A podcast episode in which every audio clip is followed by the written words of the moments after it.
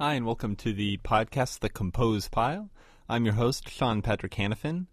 Um, I started this podcast back in January 2008, and now it's almost January 2010, which means we've been doing this podcast for two years, and we've come so far in in all the episodes we've done. We've done so many episodes. In fact, we're now on our sixth episode, so it's. I mean, we, we've just been doing so much here. No, but it is it is finally I'm finally doing a, yet another episode. I still don't know if I can ever get this to be a regular thing. Um, but lately, if you Google um, podcasting, composing music, or composing music podcast or something, uh, this podcast is now like one of the top results. So I've been getting quite a few hits. So that's one of the reasons that I kind of want to start doing this again because right now people I think come to the website and are disappointed that hasn't been updated in a year. But you know, not that many hits that it would be that important. But anyway, um, on today's episode, I was going to uh, analyze a pretty simple piece of music I composed recently called "The Secret Lullaby." Um, it kind of sounds Christmassy, I think, because it has a glockenspiel in it, and the melody sound, to me at least, sound a bit Christmassy. And of course, if it has a glockenspiel in it, that's pretty Christmassy, right? Um, and it has tambourine in it. That's somewhat Christmassy because it's you know jingly and stuff.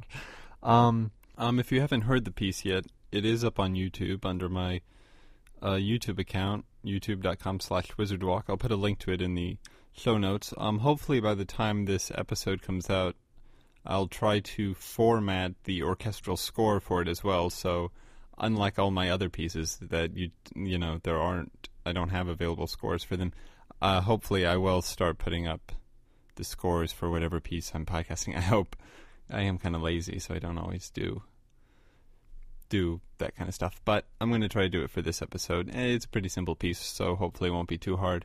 Um, so I'll put that up. Um, so you'll have that to to go along with um, while you're listening to this podcast, if you want to. At least it'll be available there for anybody who wants to look at it as a PDF file. Um, other than that, I think we can just dive right in and start analyzing this thing. Um, oh, before I do start, I do want to say something about um, reverb. Um, all my pieces have reverb, obviously. If they didn't have reverb, you would definitely be able to tell. Let's see, I'm not sure where I should start. I guess I could just say what reverb is. Reverb is basically. Actually, I'm just going to cheat and read the Wikipedia, at least the first part of the Wikipedia article on reverb, because they can probably explain it a lot better than I could.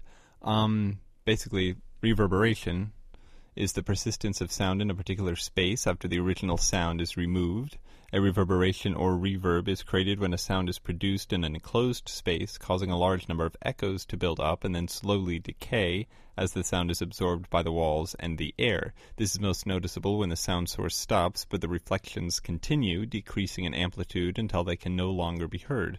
The lengths of this sound decay or reverberation time receive special consideration in the architectural design of large chambers, which need to have specific reverberation times to achieve optimum performance for their intended activity, such as a symphony orchestra playing music. So I hope I hope that was well worded because I spent a lot of time getting that wording correct.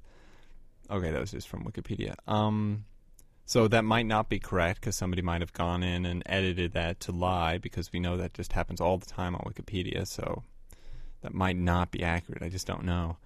Um, let's see. So that's what reverb is. Um, actually, I can play a sample if I take the reverb out, and we can see what this piece sounds like with and without reverb. Just the first part of it.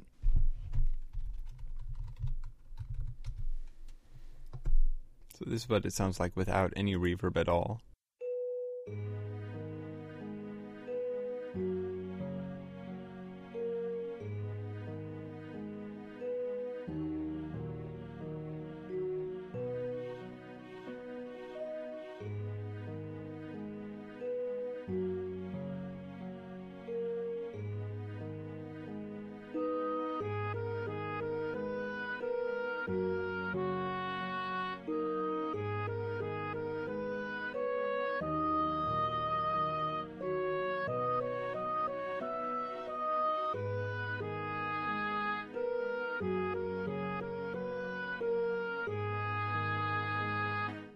So that's it without reverb.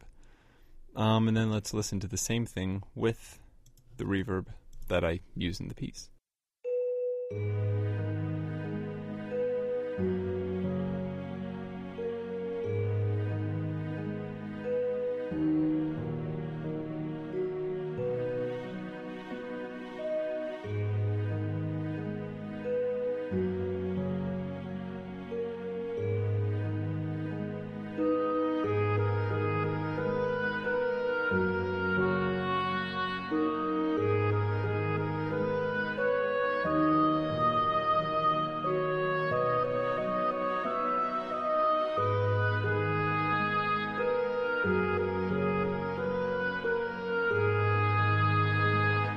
I don't know. I think in the in the version without reverb, the harp doesn't sound too bad.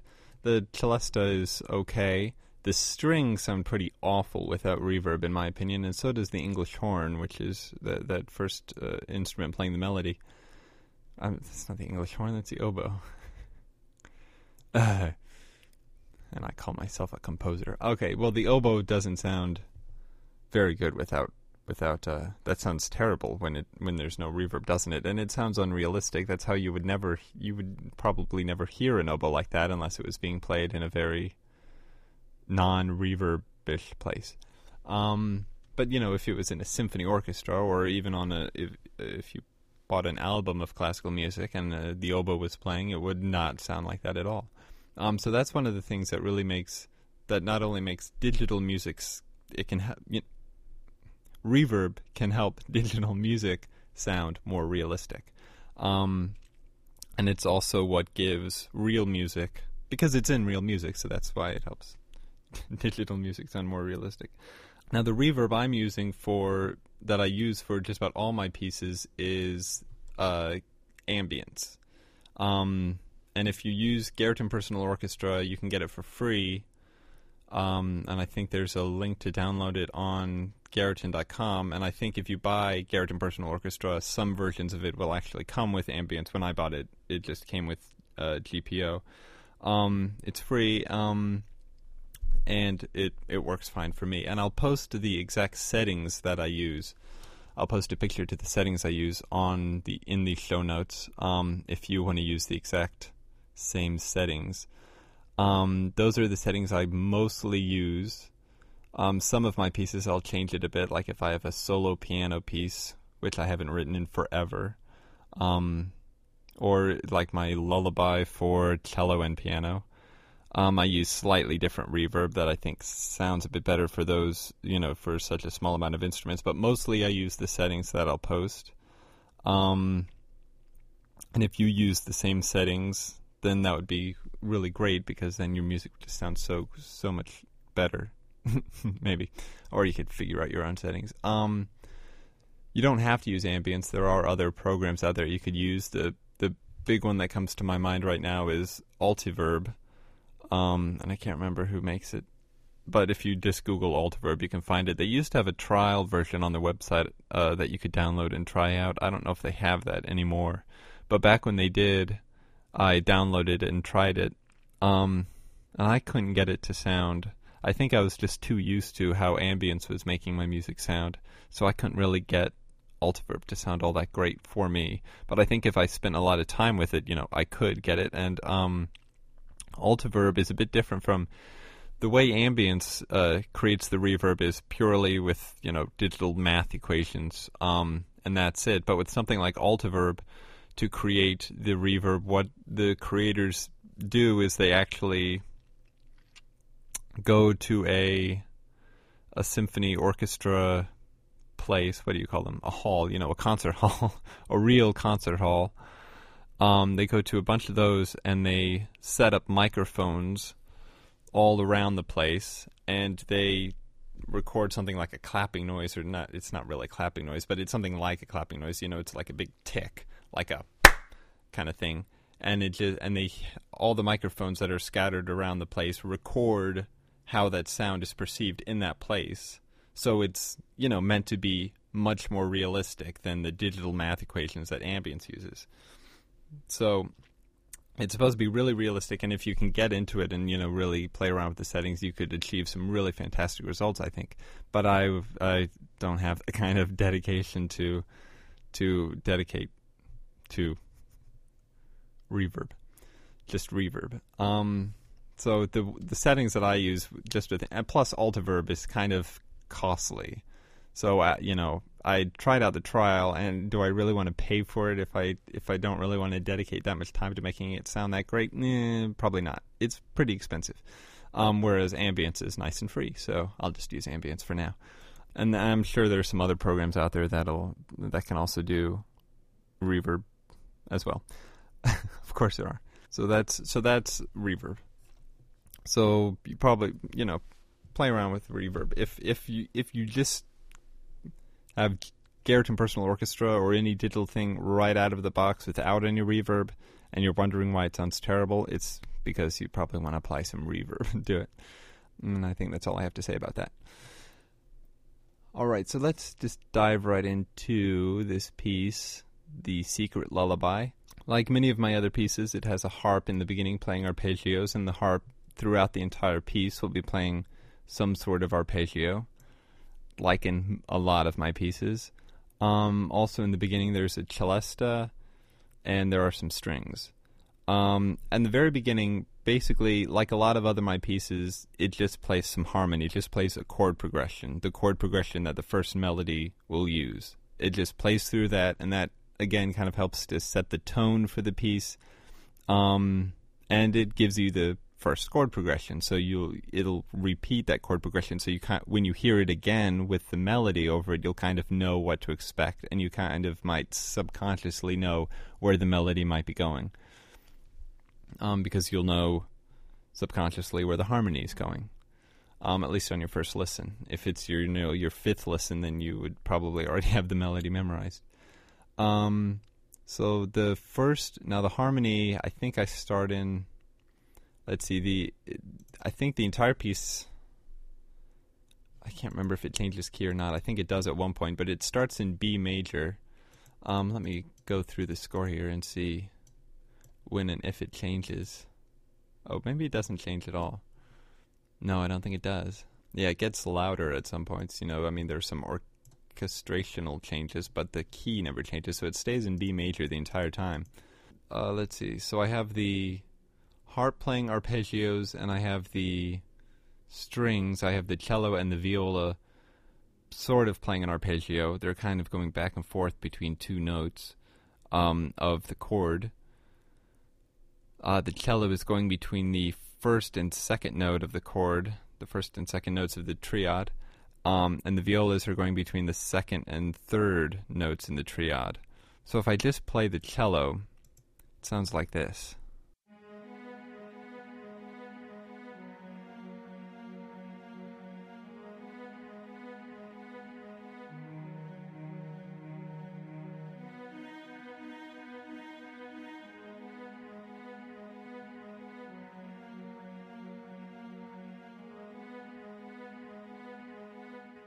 And again, that's just playing through the first chord progression, and that's just the cello. Um, above it, the viola is just a just a tiny bit above it, playing some again, playing the second and third no- uh, notes of the triad. And with just those two instruments, you basically get all the harmonic information you need. Actually, with just the cello, you really got all the harmonic information you need because you never really need that fifth note when you just have the first and second notes of the triad. Um, but just for a matter of completeness and to create a fuller harmonic sound, I guess, the uh, viola is right above it, playing some more, uh, some more notes of the triad.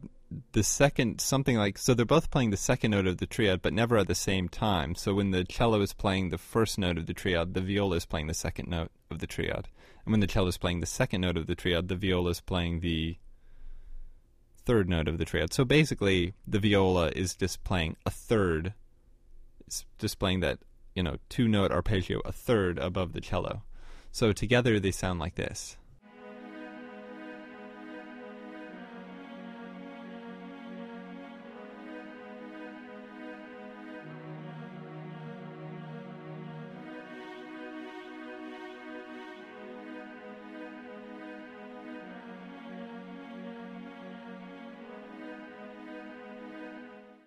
So you get the entire chord progression and you get all the notes in all the triads that are being used. And I think I only use triads. I don't use any major sevenths or anything in this entire piece. It's all it's all basic triads. Um, and they're pretty simple triads, you know. Nothing diminished or augmented or anything like that. Um, then I also add in the harp. I add in two more instruments, the harp and the celesta, to kind of complete the orchestration of just this uh, chord progression. Um, the harp is just playing it's just playing the tonic and dominant um, upward arpeggios of the triads. That sounds like this.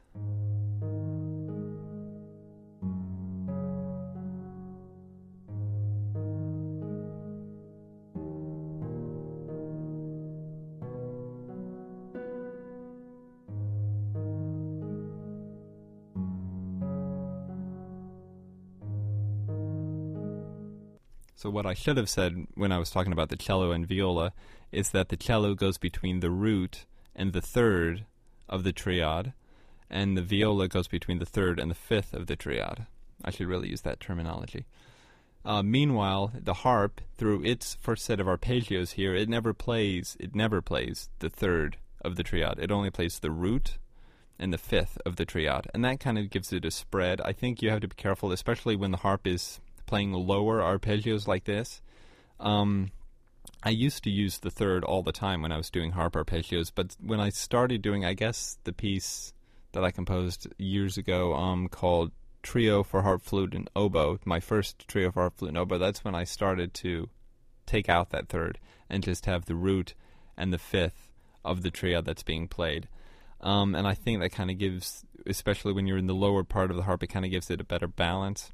Um, I think the same would probably apply on the piano, but I guess it depends on you know how you want to write it. You know, you're the composer, so you can decide. Um, but I take out the third um, when it's lower because if you put in that third, I think sometimes it could sound muddled. But it really depends on what kind of sound you're going for. Um, so that's just playing the the uh, root of the triad and the fifth of the triad, and then it plays the root again an octave higher. So very simple three note arpeggios going through the triads. Um, and I don't, and I'm not using any inversions at all, and I don't think I use any inversions in this entire piece. So it's all very, very basic stuff. Very, very easy to to analyze harmonically, at least. Um, the celesta. Now the celesta is actually the first instrument that comes in, um, and it's playing. I guess you could say it's simply playing arpeggios you could you could almost say that these aren't even arpeggios because they're only two notes long. Um, but it's just playing the root of each chord and the third of each chord. So you know you don't get the third in the in the harp, but you do get it in the celesta. That sounds like this.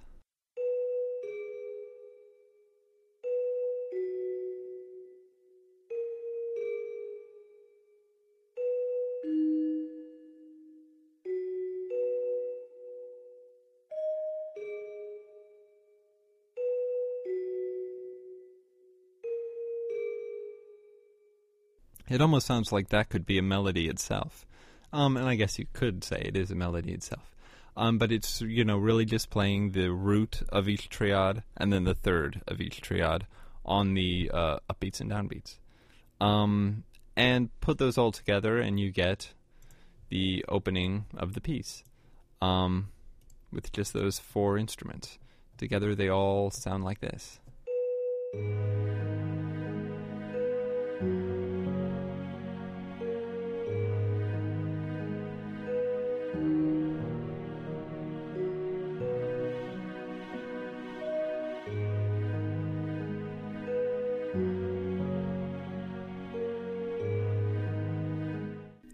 Again, I really don't think you even need the harp and the celesta. I think all you need are those strings. Um, really, if you could say you only really need the cello. Um, but everything else kind of fills it out harmonically, and I think they all sound pretty good together. Um, so those are the first eight bars of the piece that give you the chord progression and uh, you know kind of introduce you to how it's going to work how the orchestration is going to work throughout the entire piece. That's kind of the same balance you get for the harmony throughout the entire piece.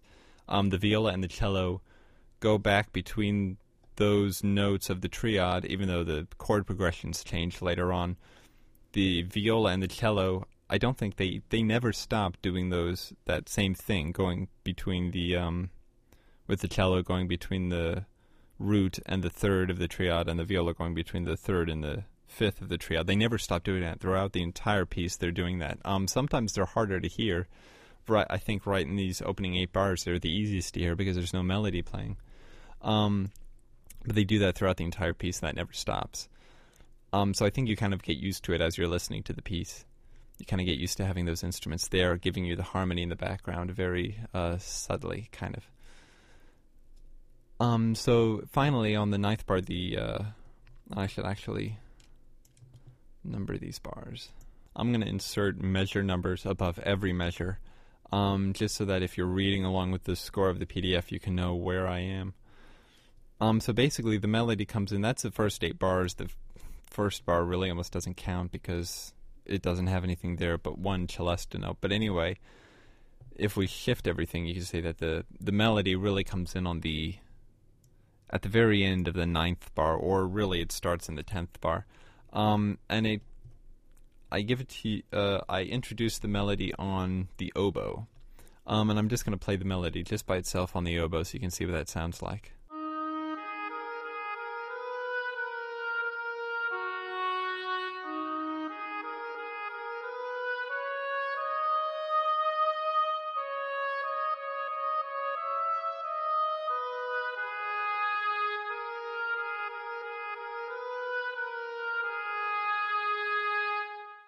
Now, I wrote that melody on my digital keyboard, and that's pretty much the melody that inspired the rest of the piece. And I think that's the only uh, melody in the entire piece that I actually wrote on the keyboard.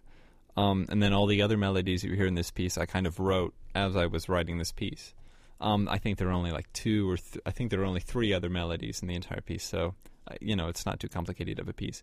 So when that melody comes in, it comes in on the oboe, but you can kind of barely hear it. It also is doubled on the harp very faintly. Um, let me see. I can play just those two together so you can see what it sounds like with the harp added in.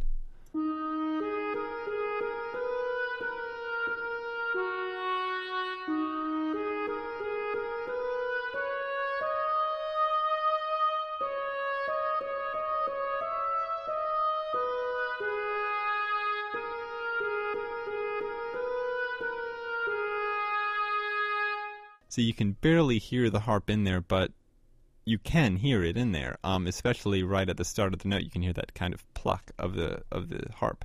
So it kind of gives it a harpish feeling. Yeah, I don't know how else to describe that, that kind of sound, but you know that's and I do that a lot. I always um, I do that a lot of of doubling uh, woodwinds with harps, and I also double the woodwind with strings too, which I think um, when the repetition comes I'll put in some strings to double that melody as well, to double that oboe. Um, uh, so yeah, I do that a lot.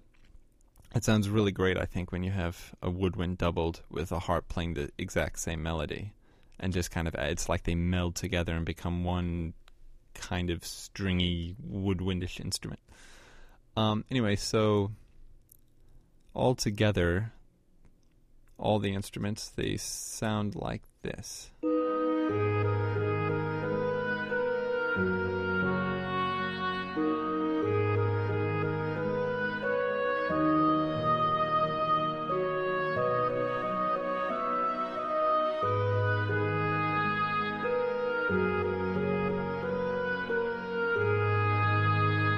So I think the melody kind of takes over and kind of becomes the main thing that you hear, but at the same time you can kind of faintly hear the celesta still in the background. It almost sounds like it's playing a counter melody, um, even though it's just playing this very simple uh, root notes and uh, the third of the triad. Um, and then of course you have the strings very, you know, still there in the background. Um, but your focus is definitely not on the strings anymore; it's on the melody that's being played um, if you're a regular listener at least. Um, then I have the. Again, it's kind of it might be kind of hard to hear. I'm not sure how easy it is to hear, but when the melody so the melody plays through, and then it's going to repeat, which I do a lot when I first introduce a melody. I have it play one more time, so you get it twice. And when it when it plays twice, you kind of know what to expect. Even if it's your first time listening, you kind of know that it's going to be the same thing. So whatever parts of the melody you've memorized at that point, you know will come again. So you kind of have that, even if it's subconscious, you have that expectation that it of of where that melody is going, um, because you just heard it. Um, so I have this. Now I change the orchestration a bit when the melody plays again, which of course I always do when you have a melody repeat itself. phone call.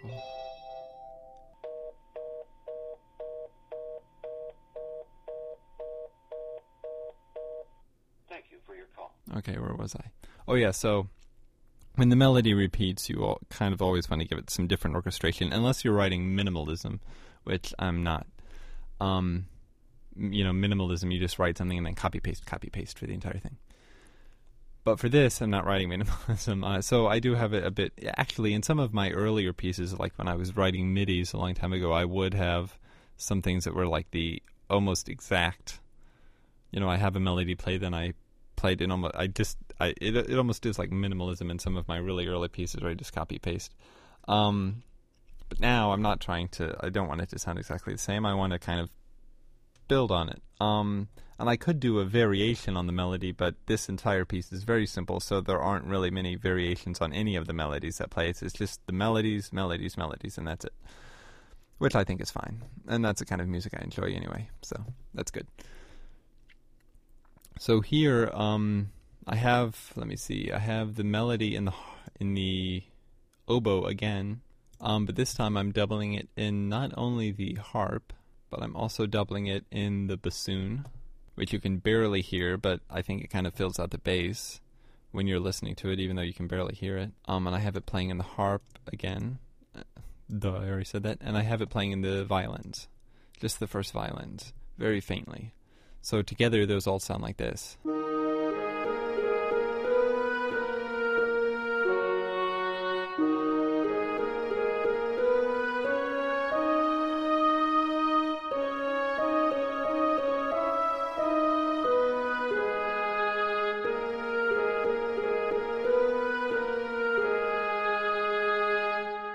And of course, when you can play it, when I, when I play it like that, you can really hear the bassoon when I play it. You know, just give it the, just give all the instruments that are playing the melody a solo, then you can really hear the bassoon. But as soon as we get all that other stuff playing the harmony, um, it kind of becomes harder to hear. Um, I also add some percussion, and I'll get to that in just a minute. But first, I want to mention that there's it's very faint, but you can definitely hear it because it kind of stands. It's kind of high above everything else, and it kind of stands out melodically because it's playing something that none of the other instruments are playing, and that's the harp. I, no, it's not. It's the flute. The harp is playing the same thing it was before, but the flute is playing a counter melody, and that sounds like this.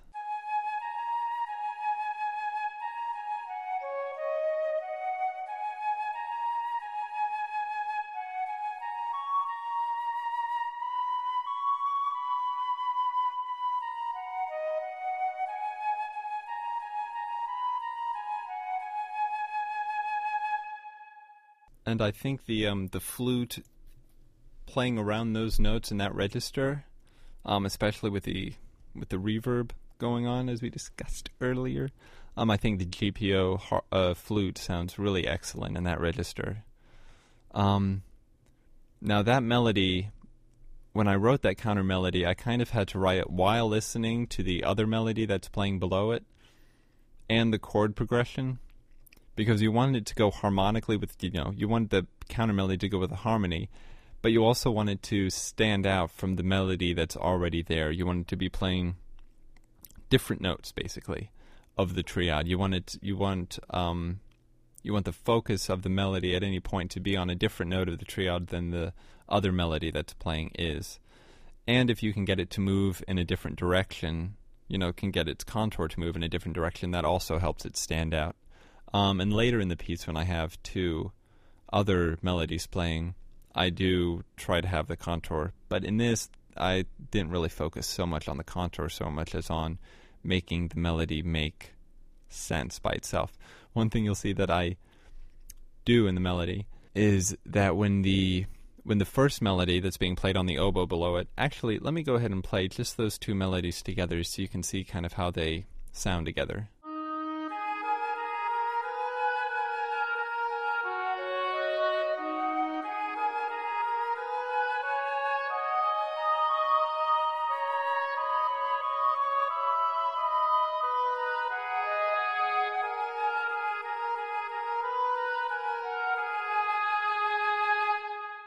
Now the oboe is louder, and of course the melody that the oboe is playing is doubled in a bunch of other instruments. So that melody really stands out, while the flute melody is, you know, that's the only instrument playing that melody. So it's kind of by itself, kind of hard to hear if you're not listening for it. But you know, you can still hear it subconsciously. You can still hear at least that the flute's playing something. But anyway, um, you'll notice what I did when the when the oboe's playing, you know, like eighth notes and quarter notes, the flute is playing quarter notes and a half note. So the values of the notes are different so that while there's more going on in the oboe, there's less going on in the flute. While there's more going on in the flute, there's less going on in the oboe. So that also helps to kind of differentiate them so that you can hear one over the other. Whereas if I keep if I if I had kept the note values exactly the same, it wouldn't, you know, it wouldn't stand out as much. It would sound like just and it would be just basically a some a somewhat doubling of that, a harmonic doubling of that uh, melody of some sort. Anyway, and then you can see what I did at the very end is that I kind of in that last measure. Let me just replay the uh, those last two measures of the melody.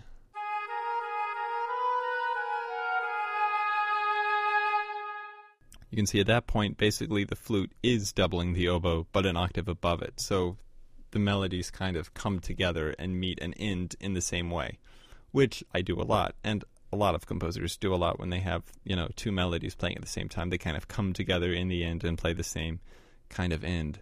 Um, the flute in the in the if you look at measure 24, you can see that the flute does play a slight variation on the ending there, so it does still kind of stand out. But other than that, it's all the same notes as the oboe has, just an octave higher. Um, so they do come together in those in, in the final final measures there.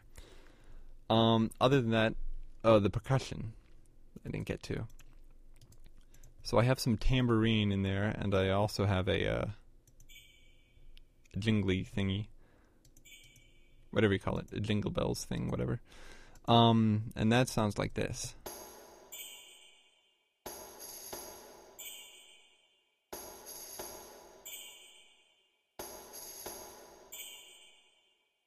So just those percussion instruments um, accenting some of the beats. Um, and I also have the bass drum, and that's just playing whole notes right at the beginning of each measure. So together, those two sound like this.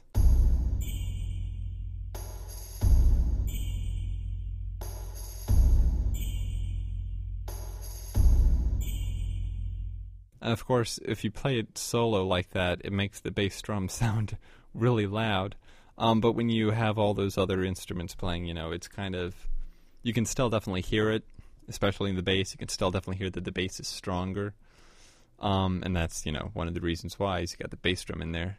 But it doesn't stand out quite as much when you have all the other instruments in there. Finally, to help fill out the bass, I also put in um, the double basses come in, and they simply play whole notes of the root of the chord that's being played. So if you want to analyze a harmony, in these measures, you could just look right at the double bass notes because they're just playing the roots of the chords. Um, no cons- no inversions at all again, and no real consideration giving to uh, the counterpoint because they're just playing the root chords. Um, so the double bass, if I if you just want to hear the double bass as a solo, it sounds like this.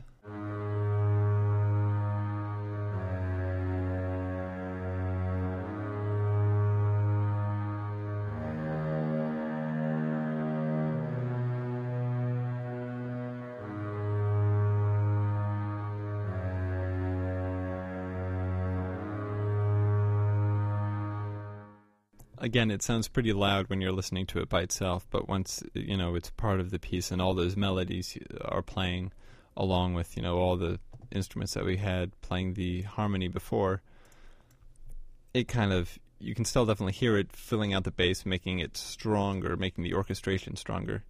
But at the same time, it doesn't take over, you know. You know, your focus still isn't on that, it's still on the main melody. You can just hear that it's been embellished a bit by the new instruments and you know, the loudness of some of the other instruments that are in there. Now, one thing I will say is right before this melody repeats, on the measure before it, you can see that that's when the double bass comes in, and that's when the tambourine comes in. Um, and I do that a lot right before right before you have a um, a melody come in that's supposed to be embellished, that's supposed to sound stronger. You want to prepare for it right on the measure or the two measures, maybe even the four measures, but definitely not the four measures in a piece like this. But in this piece, it's just in the first measure. But you want to prepare for it, um, and you can do that in a you know there are tons of different ways to do that. But if you look in my piece here, I have on the measure before it, that's when the double bass comes in on the root note of the trio. That's when it really comes in, and you can see that it has a, um, whatever you call it, a hairpin, which basically tells whoever was playing the bass to start quietly and then crescendo that note. So it starts quietly and then it kind of fades in. Um, and the tambourine also plays just the two notes right before that first beat that it comes in. And that kind of prepares you for the orchestration changes that are now coming. Very it happens very fast, but when you're listening, it, it can definitely make a big difference. Um, to have those changes come in just the measure before. Probably the probably most I think composers will do that naturally without having to think too much about it, but I mention it anyway. Um, now we get a new melody. And if you analyze the structure of all my pieces, I think you'll find that I do this a lot. Sometimes the second melody that comes in, or, you know, one of the melodies near the beginning, is kind of. I'm not sure what to call it. It's like a one time melody. You get it once and you never get it again in the entire piece. I don't really know why. I do that with with a lot of my pieces, but it's it is there in a lot of my pieces, where you get the main melody first, or you know some kind of melody first, and then you get this kind of secondary melody that you hear once and then never again. Um, some I have no idea why. Just something, just something that happens with my pieces. This melody is played on the flute and it's doubled with the strings, playing very faintly. Like I said before, I often double the woodwinds with the strings. That sounds, those two instruments sound like this together, playing the melody, playing this new melody that starts on measure 26.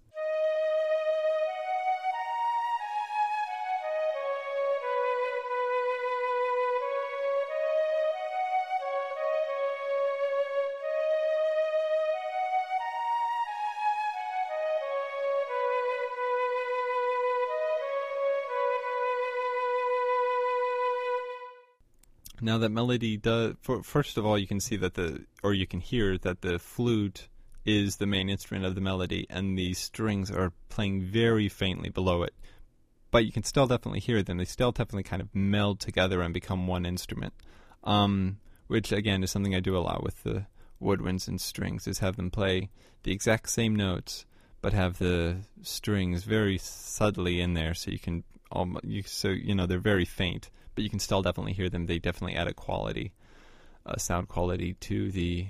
But I keep the woodwinds the main instruments that you're listening to. So what you might notice if you analyze the harmony for this melody, um, you can see that it kind of starts the entire piece. Uh, the la- and the last two melodies before this melody were all in kind of the minor mode. They all started on a minor chord and ended on a minor chord. What this melody does is it starts on that minor chord, so it starts in the mood, in that minor mood that the entire piece has been in so far, but it ends on a major chord.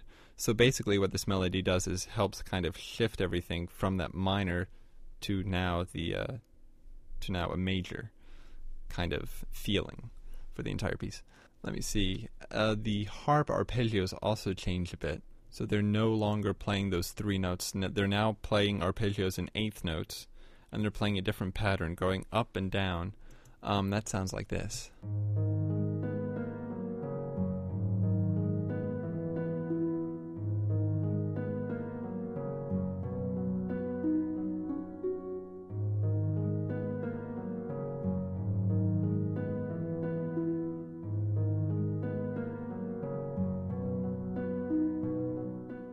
Ah, doesn't that sound good?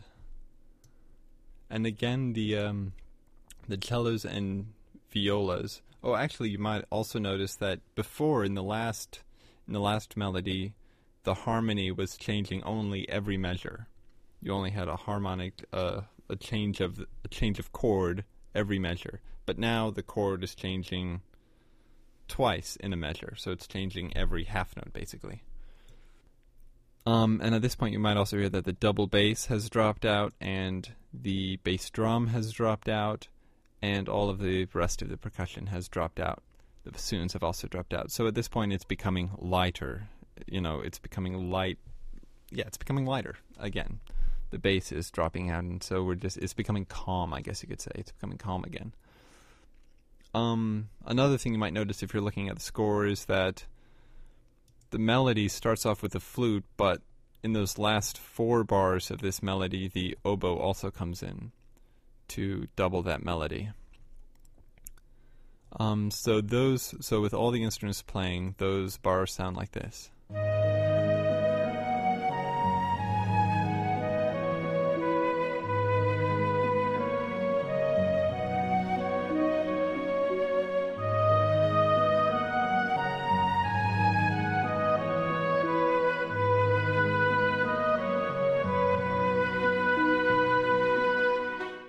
Now here comes the melody. One of probably my favorite melody of the entire piece comes in next. Um, and you know we're in major now, so the entire the mood of the piece I think is a bit different at this point. Um, and I changed the harp arpeggios. So now let's just listen to the harp arpeggios. They sound like this.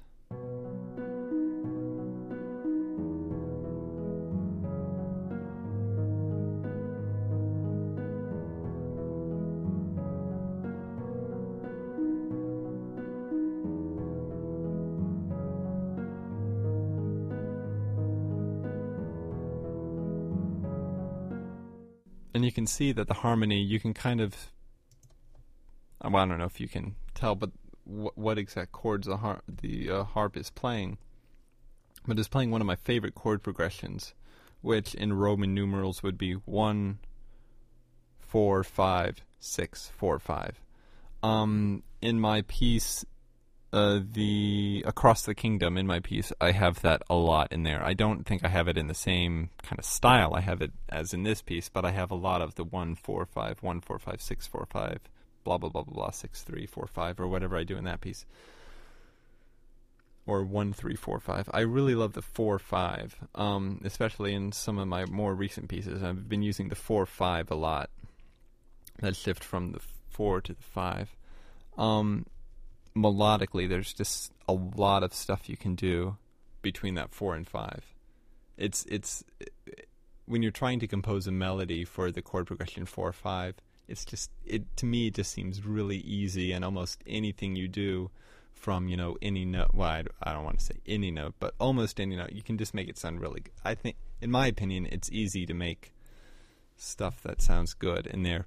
And I guess one of the reasons is because it's so common. So many composers do it, so you're probably used to hearing it a lot.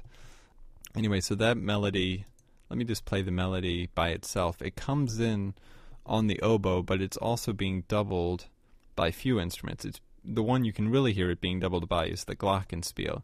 What you might not be able to hear it being doubled by, but that's still definitely there, is the marimba. It's playing kind of faintly in there, but you can still kind of hear you can still kind of hear it in there.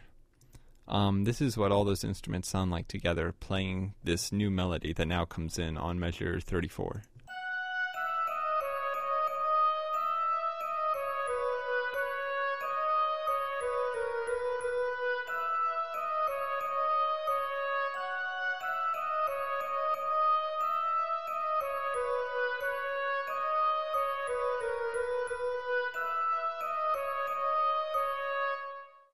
I think the Glockenspiel at this point sounds really great.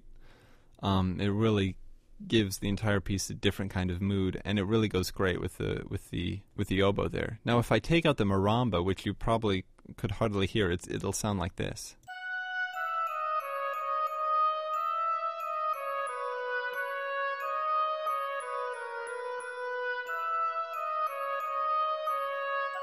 And if I put the marimba back in, it now sounds like this.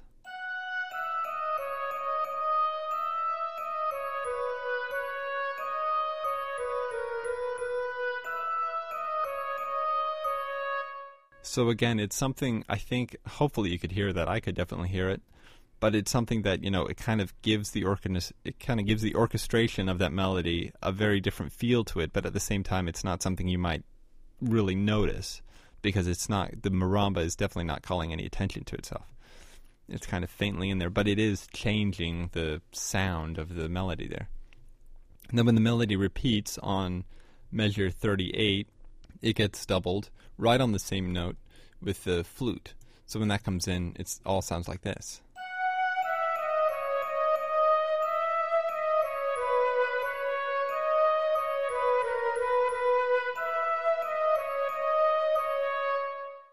So we have those four different instruments playing the exact same melody, and I think that kind of makes them all kind of mesh together.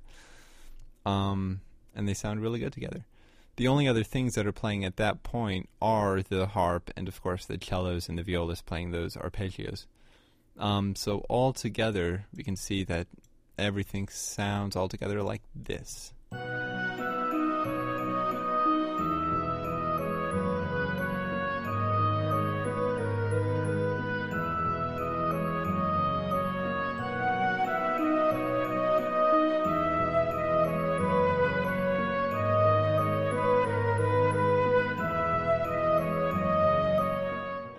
Think when that flute comes in on measure 38, you can really hear that the melody is being embellished.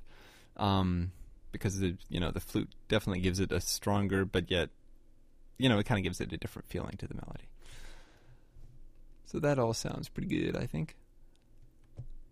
Um, now in this uh, in these next bars, I guess you could say, I keep the harmony exactly the same. Uh, in the harp, and I keep the harmony exactly the same in the harp and the violas and the cellos. They're playing the exact same chord progression, the exact same notes, really. That's just a copy paste. Um, but now I'm going to play a different melody over this chord progression. So this is one of those melodies that I composed to a chord progression instead of doing it the other way. Now, again, on, I guess in this sense, it's measure, if you're looking at the story, you can see on measure 43 and measure 45 I again have those. You know, that's when the four five, the triads four and five, are playing uh, that chord progression. That's the one that I said you know was really good, and it's really easy for me. At least I think it sounds awesome, and I you know almost any melody you can play over those two chords just sound pretty good. You know, for the ending part of a melody. So it was a lot of fun to compose. It's I always find it a lot of fun to compose any melody that ends with a four or five. Um, even though you know, I guess it's not very innovative and or anything, but who cares? It's a lot of fun. Um, so I have it playing a new melody at this point, starting on measure forty-two, and I do something that I have again. It's something that I've kind of been doing a lot more in just this past year in my pieces, and that's starting a melody not on the first beat, but starting it, you know, having it. I either have like a quarter note rest or a or a um or an eighth note rest right at the beginning.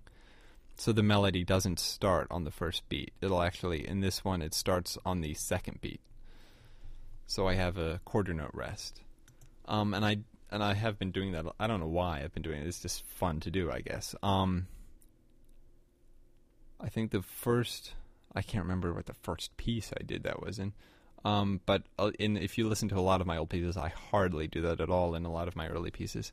Um, but I definitely have it a lot in Across the Kingdom, and I have it in Island of the Dragons with that melody that comes in on the the low whistle or something. Anyway, when that melody comes in, it's on the oboe and the violins, and then when it plays again, it gets doubled with the clarinet, playing the exact same notes. So kind of like in the previous in the previous melody, it started on the oboe and then got doubled in the flute. This time it starts on the oboe but gets doubled in the in a in a clarinet. And it also I also put in the marimba again when the when it repeats itself. Again, it, the marimba is something that you can kind of barely hear, but it's still definitely there. So um, I'm gonna play just the oboe, just the violin, and I'll go ahead and put in the clarinet and the marimba so those will come in when the melody repeats on 46.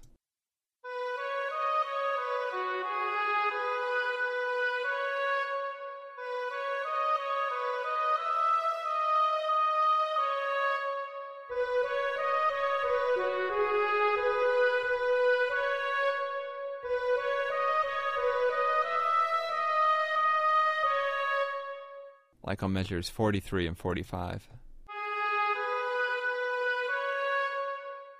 And then on measure 45. Those are both over that 4 5 progression I was talking about, and I just, for some reason, I just love those. I just think it sounds terrific. Again, not very innovative music wise. You know, composers have been doing that for a long, long time, but I just think it sounds terrific, so I've been doing it a lot recently. So if those melody fragments sound familiar to you, that's probably why. It's because they probably are familiar. You know, it's because you've probably heard them a million times before. And then one thing you'll notice is that I was writing this when I was writing this melody. I knew that I wanted to have the melody that's right before it come in over it, which is why I wrote it to the exact same chord progression. But when I was writing this melody, I also was writing it while I was listening to the melody um, of the melody that was right before this because I knew that they would be together. Um, they they were meant to be together. They were written to be together. Um, so if you see, if you're looking at the score, you can see on measure 50 that um, in the piccolo, that first melody comes back, and it'll be doubled in on the glockenspiel and the harp, whatever. Um, so that it'll be above the melody that's playing now, but they were meant to be together. So if you look at the contour of that uh, of the um, you can see that the contour of both of the melodies kind of go in different directions. Um, and that's on purpose because I was trying to make them so that they stand out from each other but still sound good together. So again, when you when you're writing two melodies that are meant to be together, you know, you probably want to write them while you're listening to one. You know, you write one first and then you write the other one while you're listening to that one so that you can be sure they go together. And then you can go back and have, you know, one of them play just by itself. And then it sounds pretty cool when the other melody comes in. Because they go together so well, but you know, hopefully they also sound good standalone. Now I don't know if this melody that starts here on measure 42, the one that I've been talking about, this one,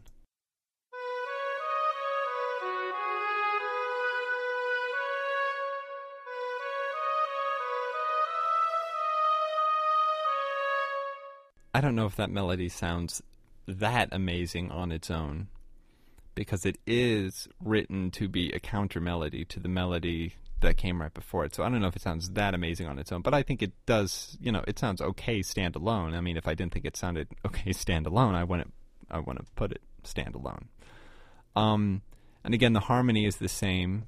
The harp is playing the exact same arpeggios, and the violins and cellos are, you know, doing what they're doing through the entire piece. So if we put all that together, it sounds like this.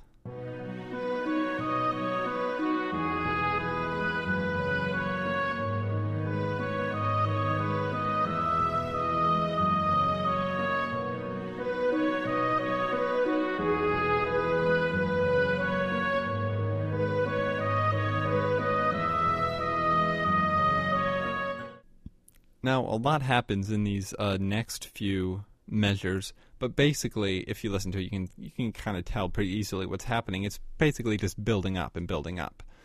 Um, I have the first melody come back. Um, I say in the in the uh, piccolo, uh, the glockenspiel, and the harp. Um, so altogether, that sounds like this.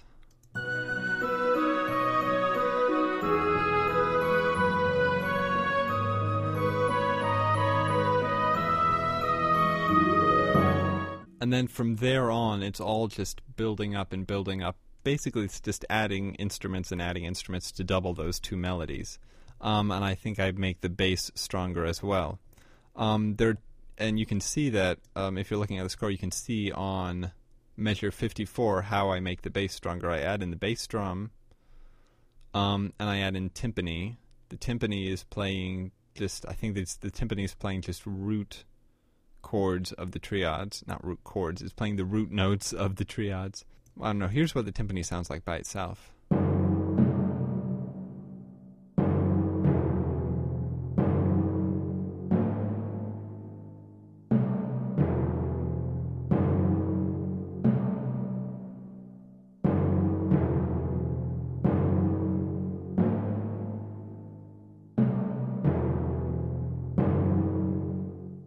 Course, it sounds really loud again when you're playing it by itself. Um, but you know, it mixes with everything. So it's just playing some. I think it's mostly playing the root notes of the of the chord in the triad that's that's playing at that moment. Um, for the most part, I also have the bass drum in there, just pounding on the on the beats on the first uh, beat of each measure.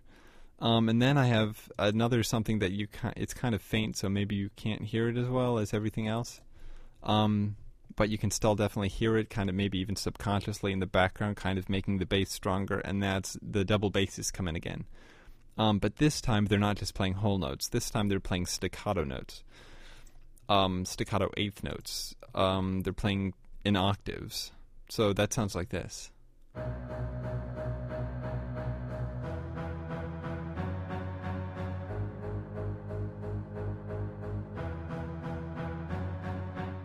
The reason I have it playing in octaves is because I would normally just double it in the cellos, but the cellos are still doing the arpeggios with the violas, so I have the I have them playing in octaves. Now, if a real orchestra were to play this, I guess that would have to be Davici or something. Or what do we call it? Davi- I guess you call it Davici when you have or div- divi- divisi, div- whatever, where you have uh, the double bass section of the orchestra would be playing. You know, half of them would be playing the lower note, and half of them would be playing the the upper note. But of course, in Garritan Personal Orchestra, that doesn't happen. You just have the entire double bass section playing both notes, so it sounds doubly strong. That's just one of the weaknesses of, of you know composing with a digital orchestra instead of a real orchestra. But you know what can you do? Nothing. Um, and that kind of creates a pulse you know, as I had earlier, I just had them playing the whole notes, and there's no pulse there. There's kind of you still kind of get that pulsing from the cellos and the violas because they're playing the eighth notes. But here I'm really accenting each of the eighth note beats. I'm accenting both of those, so you really get that pulse in there. Um, and I think that kind of makes things more exciting, and it kind of makes it sound like it's building towards something, which it is. So it kind of makes it, it kind of gives it a more exciting feel instead of instead of a calmer feel that we had earlier. Um, so that comes in playing those staccato notes. Um, one thing I have been doing recently in a lot of my pieces that you'll hear here is the harp playing a glissando. Now, if this were to be played by a real orchestra, I don't know, you might want to have two harps because if I play just the harp part, you can kind of hear. Let me play just the harp part starting on measure uh, on measure 50, just the harp part.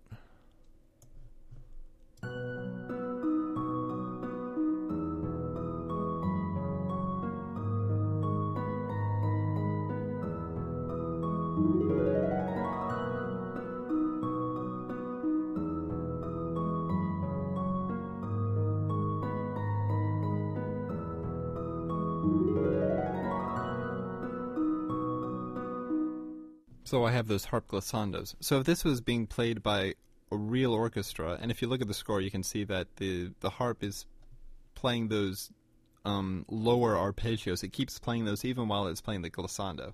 So I don't know. I guess a good harpist could probably play both at the same time, but I don't know. You know, I'd have to talk to a real harpist about it and see what they would want to. Do. I don't know if that would ma- if they would need if they could play those our lower arpeggios while playing the glissando. I don't. It's pretty easy, so they probably could.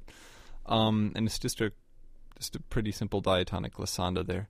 And what that glissando does is because with right bef- right after each of those glissandos on the measure that the glissando is leading up to, I have I introduce the new instruments. I introduce the bass drum, um, the staccato notes uh, in the double basses, and I'm making those louder. You know, I'm building up the orchestration at this point. Um, and if you look on measure, what is it, 54, you can see that I also add some more strings in there to double that melody. So I'm just doubling the melodies, making the bassist strings all throughout, just adding instruments and making the instruments that are already there, just making them louder. So what all that glissando does is just kind of prepare you for the orchestration changes that are coming in the next measure. Just very simple preparation. And I've been doing that a lot where I use the harp glissando to kind of prepare you for a change that's coming. And that's what it does, basically. Um, if it was in a climax of the piece, if this were the this is you know this is building up to the climax of the piece, but if I was doing a real climax of the piece, I might have you know harp harp glissandos, like if you listen to um Voyage of the Dream Maker or Across the Kingdom, I have a lot of those harp glissandos playing and playing and playing, just kind of making each the measure right after kind of building up to that measure. Kind of makes things a bit more exciting. I've been doing that a lot, so, so I've been doing that a lot. So I should probably stop doing that soon because it might get a bit stale. You know, that technique might get a bit boring soon. Um, anyway, it keeps building up, and you you can just look at the score to see how it builds up because it's not really that interesting. But by the time we get to measure 62, a new melody comes in, and basically this is the climax of the piece. It's not too big of a climax because it is a lullaby, so I'm I was trying to keep the entire piece kind of calm, uh, you know, at least a bit calm, not too calm. So I don't have any cymbals in here, nothing huge. I don't have any really rapid string arpeggios that I might normally do in a in a in a real piece, and you know, in a in a really exciting piece. Um, I don't have any really loud harp arpeggios. The harp arpeggios are just still playing in the eighth note upward arpeggios that they've been doing. So everything stays pretty calm. Um, though you'll see on measure 65 that there's yet another harp glissando in the middle of that climax, just because, you know, of what I said earlier. It just kind of makes it just a bit more exciting and kind of prepares you for any orchestration changes that are coming. Anyway, in the uh, climax here that starts on measure 62, it's pretty simple melody, and I just have a bunch of a bunch of instruments playing this melody. I don't I think if I if I were going to reorchestrate this, I'd probably go back and make a counter melody or two in here so that you could get a fuller sense of the harmony. Um, I have a bit of that in the strings. You can see that the the the violins number one and the violins number two are playing kind of like a third apart, so you can kind of get some a fuller sense of harmony out of uh, out of the, those two instruments. But overall, the main melody that's playing is pretty strong, so you mostly just get that, and you don't get much of the harmony. Um, you don't get much harmonic fullness with this with this as well. And if uh, let me see in measure sixty six, you can see when the um, oboe is playing kind of third below and in measure 66 when the clarinets come in one of them is playing a third below. So that kind of helps to give a fuller harmonic uh, sound uh, to the melody that's playing. But the main melody is the strongest so you mostly just get the main melody so there's it doesn't sound too full. Um so on measure 62 you can see that it's being played by a bunch of instruments. It's playing it's being played by the uh, flute an octave above it, it's being played by the piccolo. A third below it, it's being played on the oboe, and it's again, it's a third below, so you can kind of get a fuller sense of the harmony. Um, it's being played on the horns, the French horns. Um, it's being played on the trombone. Um, it's being played on the marimba. It's being played on the glockenspiel, and it's being played in the strings. So you got a bunch of instruments just doubling the heck out of this melody. Um, if I was going to go back and reorchestrate it, yeah, I might kind of vary, maybe put in a counter melody or something. But I'm too lazy to do that. Um, and then on measure 66, just the clarinets come in. So altogether, that sounds like this.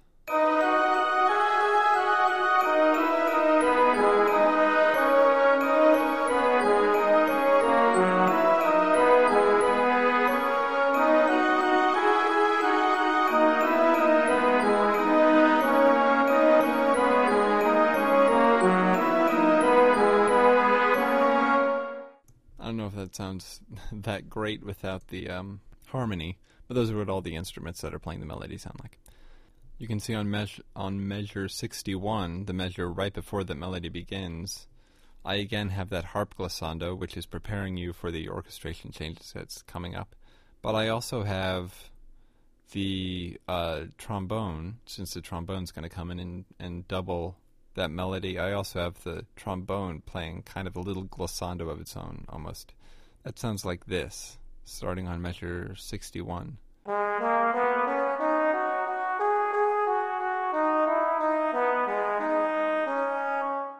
So, uh, again, it just plays those four notes before it starts the melody. And I do that a lot, especially when I'm bringing some more brass into the piece. I'll have it either going upward like that or downward. Um, and I've been doing that for a long time. Even if you listen to Dragon of the Mist, you can hear a bit of that. Just to prepare you for this new instrument that's coming in. Instead of just boom giving it to you, it kind of kind of comes in a little before that so you know that it's going to be there. Um, even if subconsciously. Um, just because it's, you know, it's just a few seconds, or maybe even less than a second before that melody comes. But it gives you something to prepare for. Now the melody ends on measure on I guess measure 70. It's gone. The melody is over and the climax is over. So right before that you can see that I have yet another harp glissando, but this time the harp glissando is going down. Um, and that probably I don't know if you were listening to this the first time what that might signify, but it's not an upward glissando, so you know it's probably not going to become even yet bigger climax. It's it's now fading away, and it and actually doesn't even fade away. Just boom, it just it's just gone. Um, and that's it. So it kind of just descends into nothingness. Um, and then I have two measures of almost silence, starting on measure seventy. I just have it. It almost goes back to where it was at the beginning. It just has the harp arpeggios, um, and the violins. Not the violins. It just has the harp arpeggios, the violas, and the cellos playing the harmony. However, I do add in the uh, double bass, and now it's just playing pizzicato, kind of like the timpani was playing just the root notes of the triad. Now the uh, pizzicato of the double basses is playing the those some of the root notes on the up and down beats. The root note, and I think it's also playing the third of the triad on the up and down beats. So you kind of get that kind of that beat on the first beat of the measures. Um, and what that does, I always think that the pizzicato in the double bass is almost kind of like it sounds a lot like to me it sounds a lot like a timpani, um, but kind of a lower timpani. It kind of has the same quality of a timpani, but it's like really it's like a s- more subtle timpani. Um, so in some ways, I can I kind of use it kind of like a timpani, in some ways um, if I wanted to add a timpani, but I wanted the timpani to be very, very faint and less timpani-like, I guess. And then I also add in one more instrument that I use a lot, and that's a percussion instrument, and that instrument is the mark tree, um, or the chimes, or whatever you want to call them. Um, the ones in GPO sound really great, I think, and they sound like this.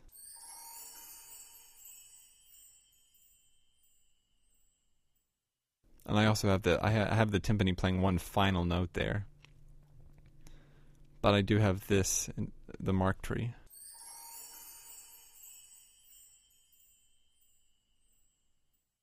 I have that in there because at this point on measure 70, you're really getting a big orchestration change because so many instruments are just dropping out completely, just never to be seen again. Well, some of them to be seen again, but you know, just boom, they're gone quite suddenly. So that kind of, I think, having that mark tree play something kind of helps the transition from so much to so little. I don't think um sometimes if I were writing if if this were meant to be a more exciting piece, I'd probably put a little more um in addition to the Mark tree, sometimes I use the gong for that kind of things or the cymbals. If this were a more exciting piece, I might have the gong or the cymbals at some point in there too. If I was going to have a big orchestration change like this with so many instruments dropping out.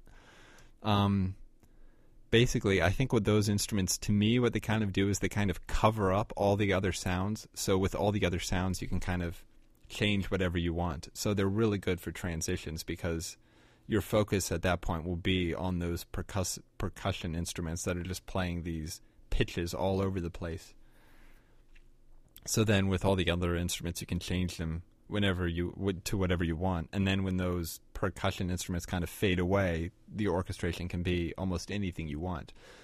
You know, they just kind of cover everything up. It's like putting a curtain over the orchestra and then having you know make any changes you want and then you, then the curtains open back up and you have what you want to be there and so you don't really have to worry about you know any kind of orchestration changes that really make real sense you can just do whatever you want so that's a kind of something I do a lot and it works for me I hope it works for you too um now on measure 72 I have that melody come back in you know the the melody that I said was probably my favorite melody of the piece um, kind of that calm lullaby, kind of Christmassy. I think it's a bit Christmassy, especially when it's being doubled with a glockenspiel. It sounds a bit Christmassy to me. Um, that melody, and I'll just play it. It comes in on the oboe yet again, and the glockenspiel, and the marimba, and it sounds like it sounded before, just like this.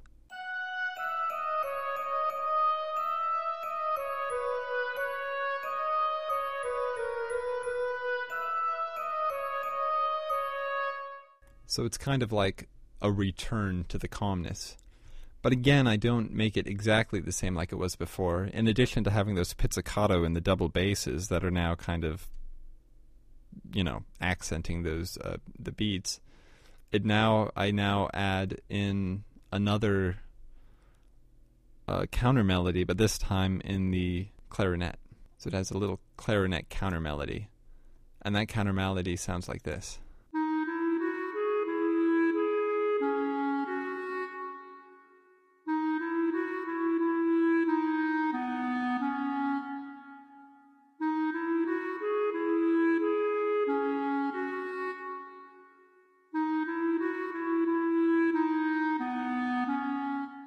I think the clarinet sounds really great. It's just perfect for that counter melody that's in there.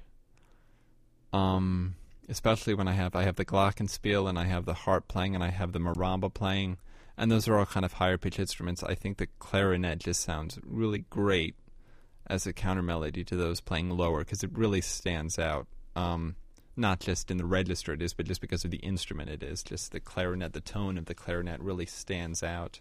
So it's just perfect for the counter melody. Um, when I put it all together, it all sounds like this.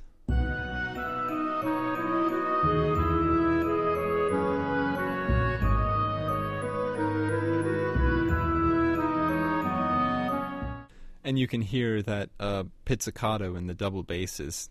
To me, sounds kind of timpani-like, even though, but you know, not quite timpani-like because it's not a timpani; it's double bass. Um, but you can definitely hear that accenting this, the, the beats and the bass, in the lower bass parts. Um, and then when it repeats itself, um, the flute comes in, and I have that melody that was being played by the clarinet, that counter melody. I have that being doubled very faintly, very very faintly in the strings, um, just so that because that first melody gets stronger with the addition of the flute, so that counter melody also gets just a little bit stronger with the addition of those strings. And then I have basically a complete return to the beginning of the piece. I think the instrumentation is almost exactly the same as it is in the beginning of the piece, except for the addition of those pizzicato in the double basses. And it just plays that first melody again, starting on measure uh, 80. Again, it has the flute playing that counter melody high above it, but you know, kind of faintly, so it doesn't kind of take over the melody. But you can still kind of hear the flute playing something in there. So I'll measure 80. It goes right back to the beginning and sounds like this.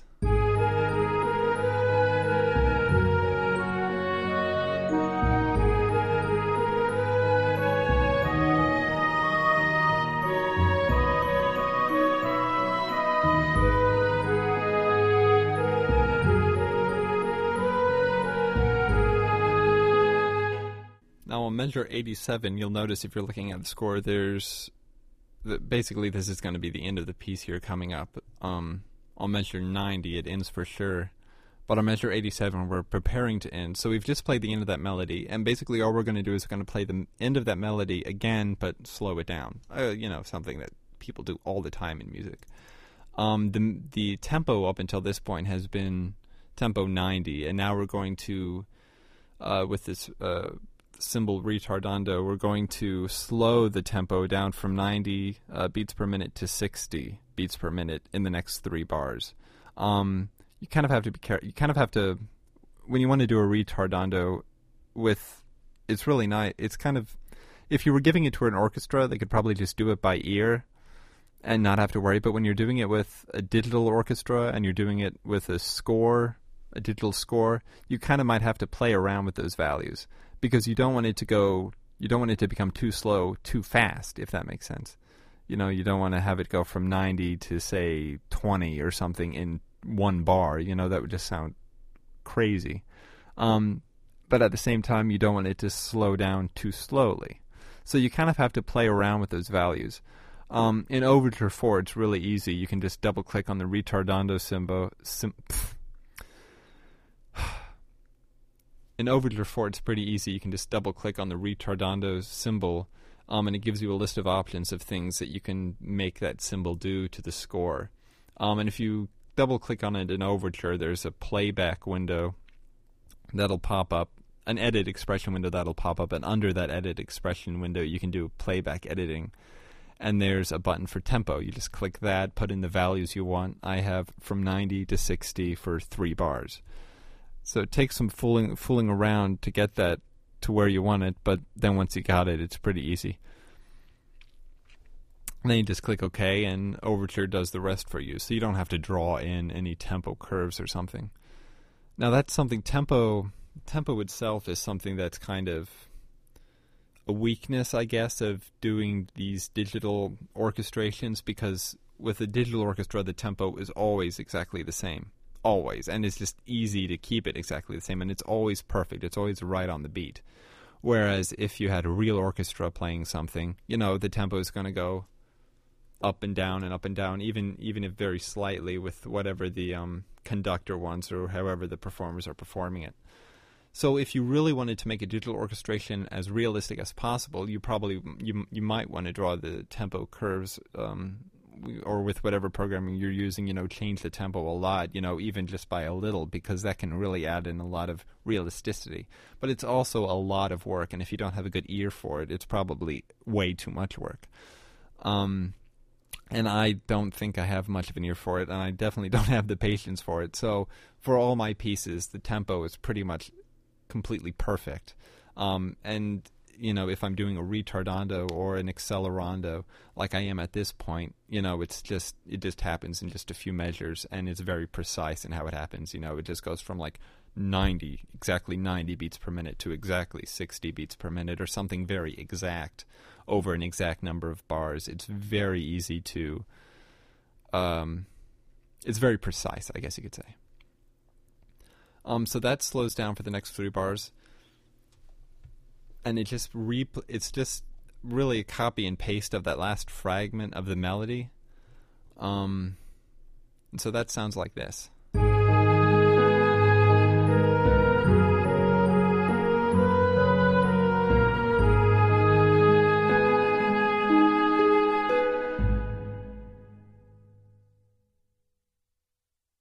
and that's the end of the piece. Um, you can see, I think I do take out. If you look at the score, if you're looking at the score, you can see that in that rep, in that it's not an exact copy paste like I just said it was. I was lying because I do take out the violins, and I probably could have taken out a, some more of the instruments just because it's you know it's the end, so things have to be fading away. So I did take out the violins. I probably could have taken out, you know, maybe the clarinet. Do I have the clarinet? I think I do. Yeah, I have the clarinet doubling that melody, so I could have taken the clarinet out or something. Um, you know, just to kind of make that last repetition of the melody just a bit weaker because it is coming to an end.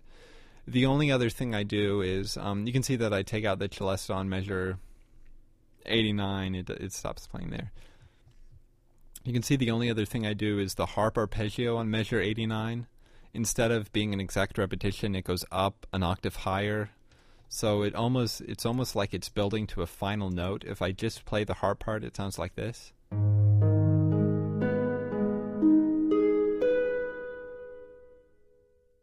So you, it almost to me it almost sounds like it's going to be playing like da da da da da da bring, you know just you know some it's it sounds to me like it's going to play one final note. But then it doesn't. It just everything drops out completely. Nothing plays on measure 90, the very last measure of the piece, except the double bass pizzicatos. And those are playing um, just two notes, an octave apart. The bass note, um, I guess it'd be G sharp major because we're ending in the minor, yet, and I said G sharp major, G sharp minor, because we're ending in the minor again. So we're ending on that minor triad, the G sharp minor triad, and so it just plays the root, the two, just plays the root note, the root note of that triad, two of those notes an octave apart, and that sounds like this. And that's it, just two little bass notes to end the entire piece. And I kind of like that ending because you have, again, I said you have that harp kind of ascending, um, and then you have all the other, the well, not all the, you have the other arpeggios in the cellos and the violas playing their arpeggios, and they just kind of drop, everything just drops out completely on measure 90, and there's nothing else there but those two notes. Um, I've heard this happen before in some other, in some other orchestra, orchestra I've had this. I've.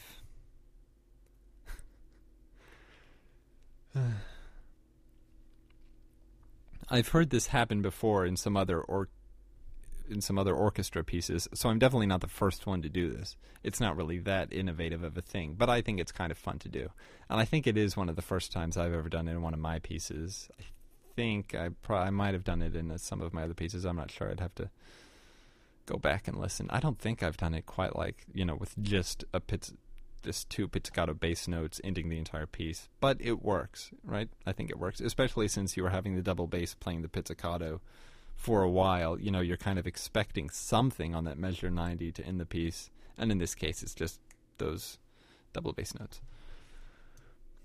Um, and that's the entire piece, and that's also the entire episode. Um, so I'll probably post this all as one entire episode instead of splitting it up. Um, I don't know how how regularly I'm going to be able to get back into this, but at least you know there's another episode. Yay! And there's a score. Hopefully you can look at the score. Um, just a little disclaimer on the score. You know, it is a digital score, so if you were going to have a play, if you were going to have a real orchestra play the piece, it would probably sound a bit different than it does on here. It might, I don't know if it's something better or worse. I guess that depends on what orchestra you're having playing it. Um, but it would sound different. So don't use the score as a guide for real orchestration. Just use it as a guide, you know, to this piece. Shut up. That was my phone. Um, yeah, so just use it as a guide to this piece, to the orchestration of this piece, or to the orchestration of something created with Garritan Personal Orchestra with this kind of reverb or something because the reverb is important. Um, and I guess that's it. So thanks for listening. Hope this was somewhat informative. And I have no idea when the next episode is going to be, but that's all. Um, if I don't make another episode before Christmas, have a Merry Christmas um, and a Happy New Year. And that's all from me for now. Thanks for listening.